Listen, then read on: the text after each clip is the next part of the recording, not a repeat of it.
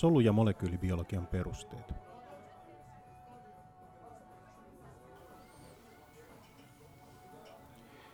No niin, mutta äh, vielä käydään läpi tässä kurssin aikana, aikana kun ollaan, ollaan äh, tultu siihen, että meillä on, meillä on siellä DNAta, ja sitten jos siellä DNAssa on erilaisia mutaatioita, niin, niin, niin tota, sieltä voi aiheuttaa, aiheuttaa sitten erilaisia sairauksia, niin kuin esimerkiksi syöpää.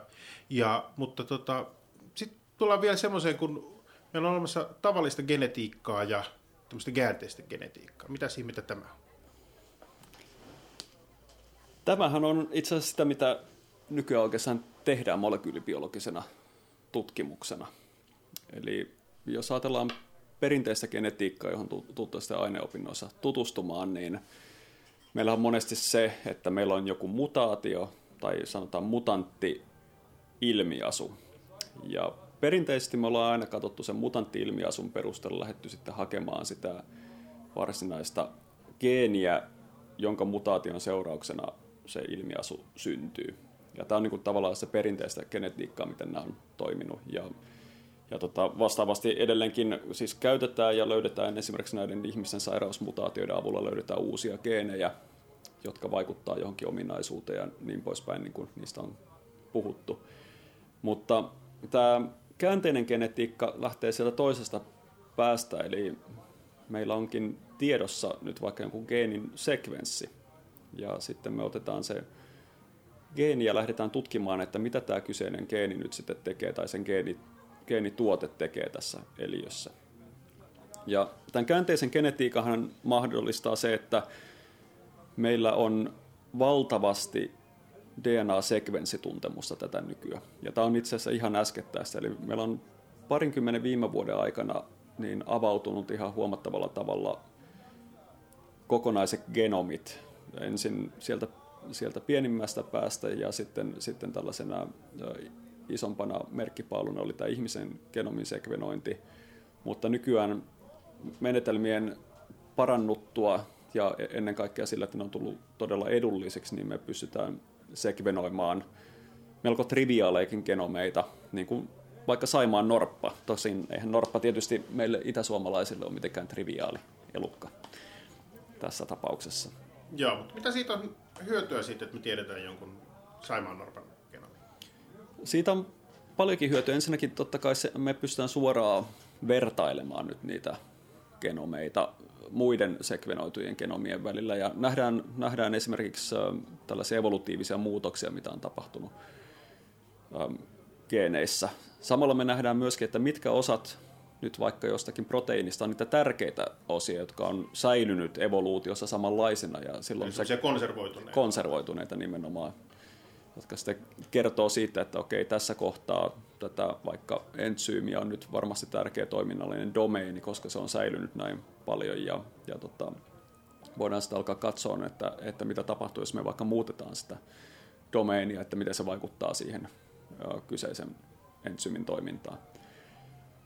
Toinen todella ähm, itse asiassa mielikuvitusta hivelevä pointti on siinä, että me voidaan näissä sekvenssitietokannoista etsiä sellaisia geenejä tai geenituotteita, jotka, jotka tota, saattaisi olla kiinnostavia joko tutkimuksellisesti tai sitten, sitten vaikka sovelluksina.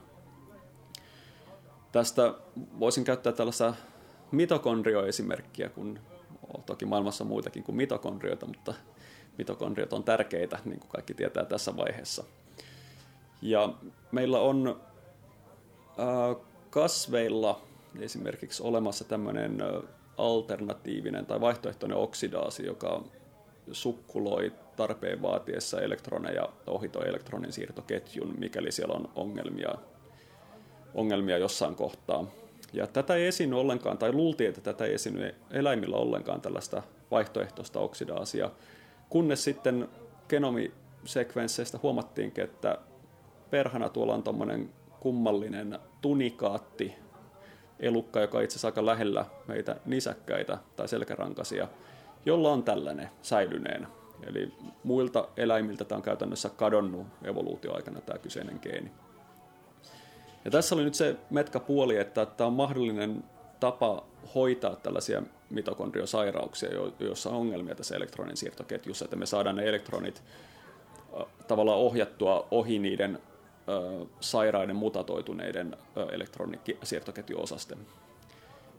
Ja nyt tämän käänteisen genetiikan tapauksessa me voidaan siis mennä sinne eliön genomiseen sekvenssiin, paikantaa sieltä ihan tällä tietokoneella etsimällä se kiinnostuksen kohteena oleva geeni ja suunnitella sitten tällaiset PCR-alukkeet tämän sekvenssin perusteella, joilla me voidaan kloonata se geeni suoraan sieltä genomisesta DNAsta ensin PCRllä monistamalla ja sitten siirtämällä tämä kyseinen PCR-tuote osaksi tällaista kloonausvektoria. Mikä on kloonausvektori? Eli kloonausvektorit on näistä bakteeriplasmideista muokattuja tällaisia, tällaisia tota, DNA-renkaita, joihin voidaan sitten lisätä tämä meidän kiinnostuksen kohteena oleva DNA-sekvenssi ja sitten tavallaan rajattomasti kasvattaa sitä nytten alkuun bakteereissa, mutta osa näistä vektoreista on sellaisia, että ne voidaan viedä sitten suoraan myöskin vaikka eukaryoottisoluun, jossa se ekspressoituu tämä kyseinen, kyseinen tota, geenituote, eli, eli tehdään tällaisia, tällaisia niin rekombinanttiproteiineja, jotka, joissa on tota, vaikka nyt jostain eliöstä otettu, otettu tota, geenisekvenssi, jota sitten ekspressoidaan jossain tois, toissa eliössä. Eli tämä mahdollistaa tämä käänteinen genetiikka nyt sen, että meidän ei tarvitse enää etsiä työläästi näistä genomisista kirjastoista, joihin on, koodat, joihin on kloonattuna koko sen eliön genomi pieninä DNA-pätkinä ja etsii sieltä ne oikeat, oikeat tota, kloonit, joita sitten alkaa tutkia, vaan me voidaan suoraan mennä sen ottaa sitä eliöstä vaan DNA-näyte, josta sitten monistetaan PCRllä se kiinnostuksen kohteena oleva geeni, jota sitten aletaan tutkimaan haluamassamme muussa organismissa.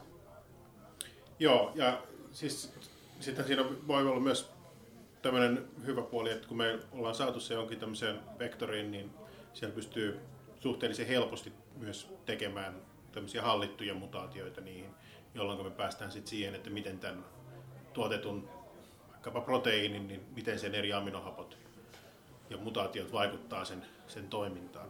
Aivan, sulla on näistä paljonkin kokemusta. Haluatko joo, kertoa Joo, jossain, jossain määrin, yleensä sitä tehdään sellaisella, perinteisenä gene, genetiikkana, että löydetään joku perhe, jolla on joku perinnöllinen sairaus, vaikkapa sydän, sydän, sydänoireet tulee 50-vuotiaana. Ja, ja sitten jos sieltä ruvetaan skriinaamaan, niin sitten voidaan huomata, että siellä on jossain kalvoproteiinissa virhe.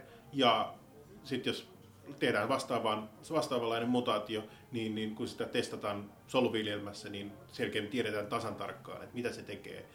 Päästääkö se natriumia vai kaliumia lävitse ja miten, kuinka nopeasti se aukeaa ja menee kiinni. Ja, ja, tota, ja tämmöisessä on se hyvä puoli, että joissain tapauksissa niitä pystytään, kun se selvi, pystytään selvittämään jokainen aminohappo jostain proteiinista, niin, niin sen jälkeen kun löydetään muta, mutaatioita, jollain, ja näillä on tämmöinen sairaus, ja siellä on tähän proteiiniin oleva mutaatio, niin, niin sen jälkeen, jos siihen proteiiniin on olemassa joku aktivaattori tai inhibiittori, niin, niin sen toimintaa voidaan säädellä. Ja tästä on hyvä esimerkki esimerkiksi niin tämmöinen neonataali diabetes, joka ei ole siis ykkös- eikä kakkostyyppi, vaan semmoinen, joka on heti vastasyntyneillä. Ja aiemmin siinä oli ainoana hoitomuotona se, että insuliinia laitetaan vauvalle ja se itkee vielä enemmän kuin tavallinen vauva. Mutta sitten kun huomattiin, että, että näillähän onkin suurimmalla osalla on tiettyyn ionikanavaan sen tietty, tietyt tota, portit oli, oli vähän heikosti toimi, toimivia, niin, niin hahaa, tähän on olemassa jo aikaisemmin hyväksytty lääke, jolloin ensimmäisten mutaatioiden jälkeen, niin siinä ei mennyt kuin viisi vuotta, niin esimerkiksi Englannista saatiin tämä sairaus melkein kokonaan häviämään. Aivan, joo, nämä on loistavia esimerkkejä. Ja ilman muuta käänteisen genetiikan avulla niin me saadaan, saadaan haettua tosiaan nämä geenit tutkittavaksi nyt siinä tässä tapauksessa esimerkiksi soluviljelyssä ja niiden avulla selvitettyä tätä perusmekanismia, että mihin, mihin nyt miten ylipäätään tämä kyseinen geenituote toimii siellä solussa ja miten myöskin nämä mutaatiot, mitä ollaan havaittu, niin vaikuttaa sitten, sitten sen geenituotteen toimintaan. Tai vastaavasti voidaan tehdä keinotekoisesti niitä mutaatioita sinne ja, ja katsoa, että sitten mitä, mitä tota, ne tekee. Tekee joku esimerkiksi tärkeä konservoitunut dom, domeeni, niin mikä sen toiminta on, jos se vaikka särkeekin, niin miten se vaikuttaa siihen. Ähm, näiden lisäksi, tämän perustutkimuksen lisäksi, niin tietysti sitten voidaan, voidaan ajatella näiden ähm, geeniteknologista hyödyntämistä, että jos käytän tätä samaa vaihtoehtoista oksidaasia esimerkkinä, niin loppuviimeksihän mentiin siihen, että otettiin tämä tunikaatista peräisin oleva tota, geeni ja laitettiin se alkuun banaanikärpäsiin. Huomattiin, että se toimii ihan loistavasti siellä banaanikärpäsissä, näissä siirtogeenissä banaanikärpäsissä, ja saatiin banaanikärpäsiä, jotka esimerkiksi sietää syaniidia. Eli syaniidi on tämmöinen elektronin siirtoketju kompleksi nelosen tehokas inhibiittori ja sen takia syaniidin kuolee. Mutta nämä kärpäset ei kuollut syaniidiin, koska ne pysty käyttämään tätä vaihtoehtoista oksidaasia tähän. Ja myöskin vastaavasti niin sama demonstroitiin sitten viemällä tämä sama siirtogeeni hiiriin, jossa se toimii myöskin samalla tavalla. Eli pystyttiin tavallaan näiden avulla todistamaan, että okei, tämä tuotuna täältä tunikaatesta tämä sama, sama tota, vaihtoehtoinen oksidaasi toimii nyt näissä muissakin eläimissä, mukaan lukien siis ihminen, jos me haluttaisiin näin tehdä. Ja tässä on vaihtoehtona just se, että voitaisiin geeniterapian avulla niin näille mitokondriosairauksista kärsiville potilaille viedä ainakin tiettyihin kudoksiin tämä kyseinen siirtogeeni ja siten helpottaa niiden elämää. Olisiko se, toimiiko se myös niin kuin täyskasvusilla vai vain siinä alkiovaiheessa? Tämä toimii siis silloin, kun sitä tarvitaan. Eli ähm, silloin mielenkiintoinen se, että mikäli tämä kompleksi nelonen toimii, joka siis normaalisti, siis sytokromioksidaasi, joka normaalisti antaa elektronit hapelle, niin tämä vaihtoehtoinen oksidaasi ei toimi. Se toimii vain siinä tapauksessa, kun tämä menee tukkoon tämä elektronin siirtoketju, eikä sieltä enää normaalia kautta niin kuin saada pelkistettyä happea. Niin silloin, silloin se aktivoituu. Eli tämä on periaatteessa sikälikin ihan näppärä, eli se on vaan, toimii vain niissä soluissa, missä on ongelmia tämän, tämän tota, elektronin siirtoketjun kanssa. Ajattelin, että toi kiinnostaa kaikkia.